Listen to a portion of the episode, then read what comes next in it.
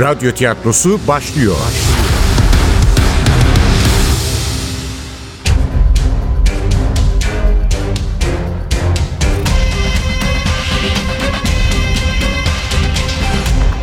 Sultanı Öldürmek 28. Bölüm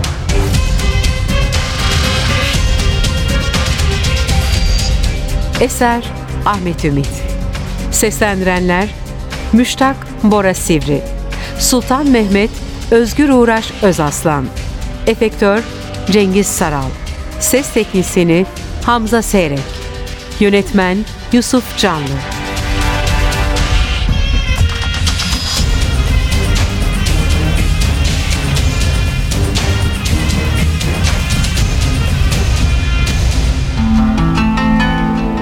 Kudretimizin sana erişemeyeceğini mi sandın? Hayır. Aynadaki o saldırgan adam değildi konuşan. Daha etkileyici, daha buyurgan, kendinden son derece emin bir ses. Yaptıklarından bir haber olacağımızı mı düşündün? Hayatımda hiç duymadığım ama sahibinin kim olduğunu çok iyi bildiğim bir ses. İki gündür yaşadığım o tuhaf olayların merkezindeki adamın sesi. İki denizin ve iki karanın sultanı Konstantinopolis'i fetheden, Osmanlı Devleti'ni bir imparatorluğa dönüştüren genç hükümdarın sesi. Osmanoğlu, Orhanoğlu, Muradoğlu, Bayezitoğlu, Mehmetoğlu, Muradoğlu, Mehmet'in sesi. Onun kim olduğunu bilmek beni hiç şaşırtmadı. Bir de şu tedirginlik olmasa. Evet, gergindim. Endişeliydim. Ne endişesi? Korkudan neredeyse ölmek üzereydim. Dizlerimin üzerine çökmüştüm. Yerde ipekten bir acem halısı vardı. Halının üzerinde güller, karanfiller, laleler, envai çeşit çiçekler. Itırlı, hoş bir koku. Bu hoş koku ve sessizlik korkumu diri tutuyordu. Gözlerimin ucundan iki yanımda kıpırtısızca dikilen insanların ayaklarını görüyordum. Ayakkabıları, elbiseleri, duruşları hiçbir şey alışıldık değildi. Bambaşka bir dünya, bambaşka bir alem, bambaşka bir zaman. Gündüz vakti olmasına rağmen ışık bile bir tuhaf parıldıyordu. Sanki tanrısal bir güç güneşi tül bir perdeyle örtmüş gibi. Söylesene bre adam. Neden konuşmazsın? Yoksa senin de mi dilini kestiler? Dilini mi kestiler derken bizim akına mı gönderme yapıyordu? Olan bitenden haberin var mı demek istiyordu. Anlayamıyordum ama ses artık sabırsız, neler yapabileceğini hissettirecek kadar tehditkardı. Ne konuşmamı emredersiniz kıymetli hünkârım? Yüzüme bak. Nasıl bir ulemasın sen böyle? Hissettiğim ürkü yoksa saygı mı demeliyim öyle büyüktü ki hemen doğrulamadım. Pek bir mahcupmuş bu yeni zaman ulemaları ha? bizim bizim mübarek Molla Gürani ne şehzade dinlerdi ne hükümdar. Gülüşmelerden cesaret alarak sonunda kaldırdım başımı.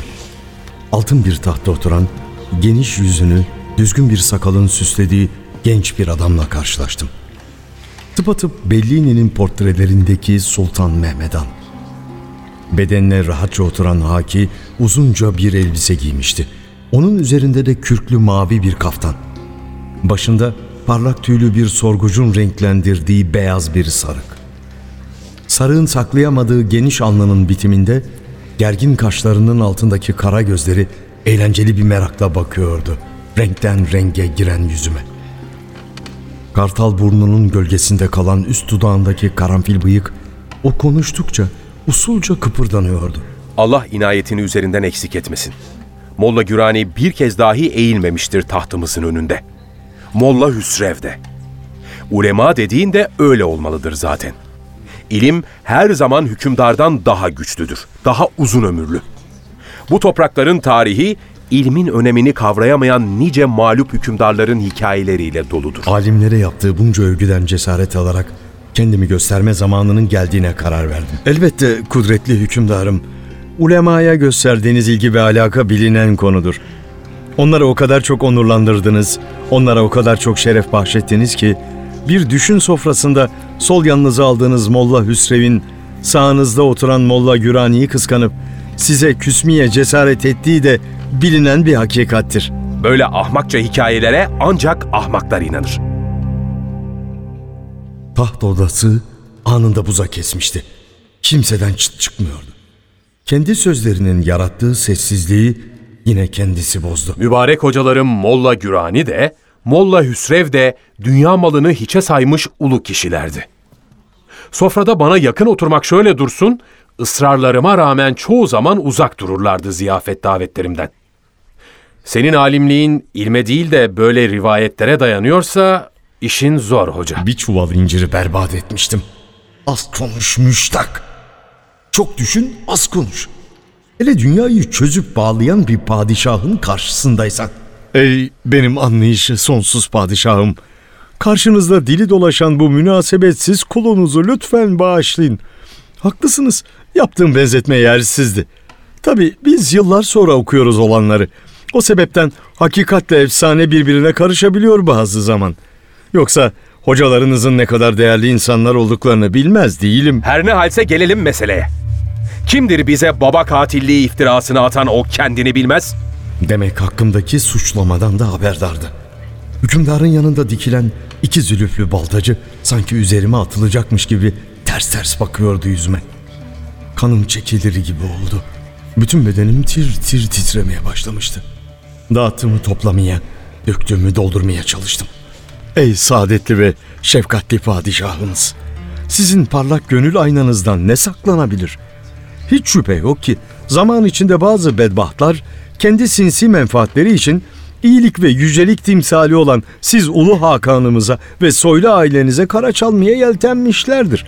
Ama ne mutlu ki başta bu kulunuz olmak üzere aklı başında hiçbir Ademoğlu bu iftiraya inanmamıştır. Korkuyla karşısında titrememe rağmen bu sözleri yan yana getirebilmem hoşuna gitmiş olmalı ki çatılmış kaşları henüz açılmasa da bıyıklarının köşesinde belli belirsiz bir gülümseme kıpırdandı. Hoca, hoca. Bizzat sen değil miydin bu iş nasıl olmuş diye kafa yoran? O kitapların sayfalarını karıştırırken seni görmedik mi sanırsın? İşte şimdi mahvolmuştum.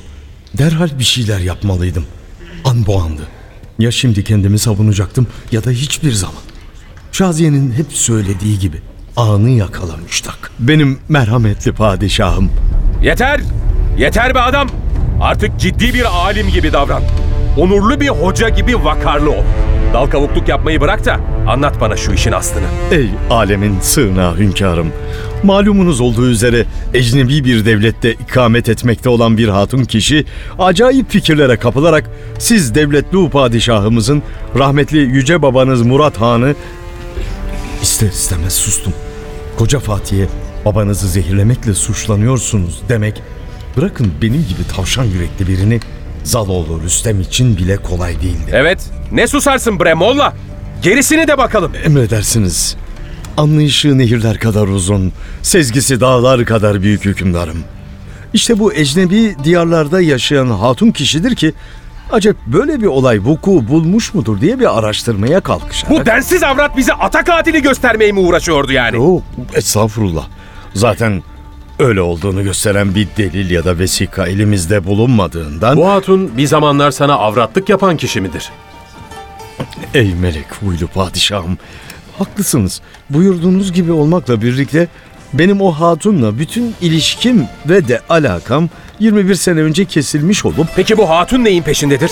Bizi baba katili sayarak ne amaçlamaktadır? Ey bağışlaması bol hükümdarım. Belki de bu hatunun amacı siz kudretli padişahımızı dünyaya daha doğru tanıtmaktır ki hani Konstantiniye'nin fethiyle ilgili bir kitap yazmış olan kulunuz İmroslu Kritovulos gibi Öyle dersin de Halim Efendi. Kulumuz Kritovulos bizi katil gösteren tek bir satır bile yazmamıştır. Oysa bu hatun bizim Manisa'da kendi halimizde otururken bir anda baba katilliği yaftasını yapıştırmıştır üzerimize. Ey benim nükteden anlayan padişahım. Belki de bu hatun kişi düşmanlarınızın yaymak istediği böyle bir iddiayı akıllarından silmek maksadıyla dur dur Molla dur. Allah'ın Resulü adına doğru söyle. O kadar çok mu seviyordun sen bu hatunu? o eskidendi. Hayır şimdi nefret ediyorum demek istedim ama Ulu Hakan'ın her an tutuşmaya hazır mizacından çekindiğim için yine orta yolu seçtim. Bilmiyorum ey benim halden anlayan hükümdarım. Eğer üç gün önce sorsaydınız evet derdim. Şimdi bilmiyorum. Lakin bu hatunu sevmiş olayım ya da ondan nefret edeyim. hak diliyle konuşmak gerekirse onun amacının kötülük olmadığını da söyleyebilirim size. Yüreğindeki ateş aklını karartıyor olmasın Molla? Ey aşıklar hamisi padişahım. Eğer öyle olsaydı kalbimi kendi ellerimle söker çıkartırdım göğüs kafesimden. Söylediğim sözler o kadar sahte, o kadar gerçeklikten uzaktı ki bir an yalan söylediğimi anlayacağını sanarak panikleyecek oldum. Ama sultanın bakışlarındaki yumuşamayı görünce doğru yolda olduğumu anladım. Zaten bu hatun beni terk eyleyip gittiğinden onu müdafaa etmek değil, yerin dibine sokmam icap ederdi. Lakin dürüst olmak gerekirse bu hatun kişinin ecnebi diyarlarda kefere alimlerin yanında yaptığı takdire şayan çalışmaları görmezden gelmek kadir kıymet bilmezlik olurdu ki bu da sizin kulunuz olarak bana hiç yakışmazdı. Evet, şimdi yanlış bir yola tevessül etmiş olsa dahi bu hatun ta Osman Gazi'den bu yana kahraman atalarınızın ve de şanlı ceddinizin başardığı zorlu işleri bir bir sayfalara dökerek Osmanlı adının ve şanının yerküre ve suküre üzerinde yayılmasına katkıda bulunmuştur. Fakat bu hatun biraz erkek tabiatlı olduğundan tarihin karanlıkta kalan el sürülmemiş kısımları da aydınlığa çıkarma sevdasına kapılarak Güzel konuştun Molla. Ama ve lakin olmamış işleri olmuş gibi göstererek şöhret olmaya çalışmak haramzadeliktir ve de iftiradır ki her fırsatta ayağımızı kaydırmaya çalışan sabık sadrazamımız Çandarlı İbrahim'in oğlu Halil dahi böyle mesnetsiz bir iddiada bulunmamıştır. Çünkü her ne kadar hain biri olsa dahi ahmak değildi. Padişah babamızın hayatının bizim için ne denli önemli olduğunun farkındaydı. Ve dahi sağlığında padişah babamızın kılına zarar gelse bizim dünyayı bu alçaklığı yapanların başına yıkacağımızı bilmekteydi. Yani bu şeytan fitnesi fikir kimden çıkarsa çıksın tümüyle kara iftiradır ve de yalandır. Senin yüreğini yakan sevda ateşine hürmeten ve de bizi katillikle suçlayan kişinin halledilmiş olduğunu da bildiğimizden hem de senin bir alim olduğunu hesaba katarak ol hatun ki iyi gıyabında bağışlayıp ve de senin masumiyetine karar vermiş bulunuyoruz. derin bir huzur duydum içimde. Hayatı bağışlanmış bir idam mahkumunun uçarı sevinci. O mutlulukla galeyana geliverdi. Ey adaleti yer kürenin üzerinde güneş gibi parıldayan padişahım. Lakin bu meselede senin dahi kusurlu olduğun bir yan vardır. Neden deryalar ötesindeki bir hatunun aklına uyup bizim baba katili olacağımıza dair kuşkulara kapılırsın? Hadi kapıldın diyelim. Niçin gelip bize sormazsın? Nerede bizde o cesaret yardımsever padişahım? Sizin huzurunuza çıkmak kim, biz kim? Eğer öyle bir fırsat olsaydı... Şimdi var. Artık dünya hükümdarlığımız bitmiş. Tahttaki süremiz dolmuştur. Ak köpüklü Arap atların üzerinde sınırdan sınıra koşmak son bulmuş, savaş naraları, kılıç şakırtıları, top sesleriyle çınlayan, cengaverlerin kanıyla sulanan savaş alanları bize mühürlenmiştir. En zalim hükümdardan daha zalim olan hayat, senin müddetin buraya kadar demiştir bize. Artık konuşma anıdır. Hakkımızda söylenen yalanları, yanlışları düzeltme zamanıdır. Ulu Hakan'ın sesinin cılızlaştığını hissettim. Huzuri Hümayun'un ışığı biraz daha kısılır gibi oldu.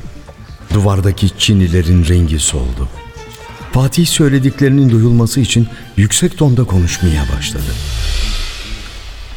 Aynı anda genç alnının kırışıklarla dolduğunu gördüm. Sakalına zamansız yağan kar tanecikleri gibi kırlar düştü. Çevik bedeni kalınlaştı. Genç padişah gözlerimin önünde orta yaşlı bir adama dönüştü. Hayretten açık kalan ağzıma bakıp uyardı. Şaşırma Molla, şaşırma. Biz ölüm eşiğini geçenler ahiret gününü beklerken neyi düşünürsek ona dönüşürüz. Dert etme bunları. Nasıl olsa sen de göreceksin, sen de tadacaksın. Önemli olan şu an. Kulağını aç ve beni dinle. İşte karşında bir hükümdar. İşte sana cömert bir fırsat. Sor merak ettiklerini. Ben de dürüstçe anlatayım bildiklerimi.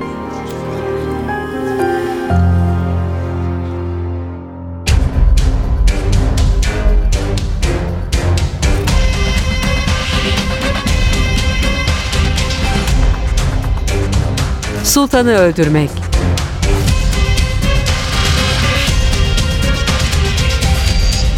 Eser Ahmet Ümit. Seslendirenler Müştak Bora Sivri Sultan Mehmet Özgür Uğraş Özaslan Efektör Cengiz Saral Ses Teknisini Hamza Seyrek Yönetmen Yusuf Canlı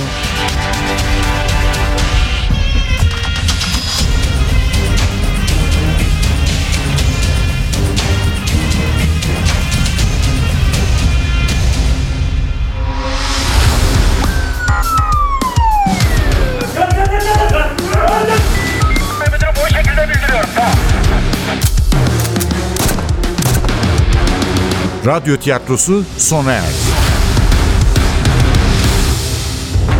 Radyo tiyatrosu her cumartesi 11.30'da NTV Radyo'da.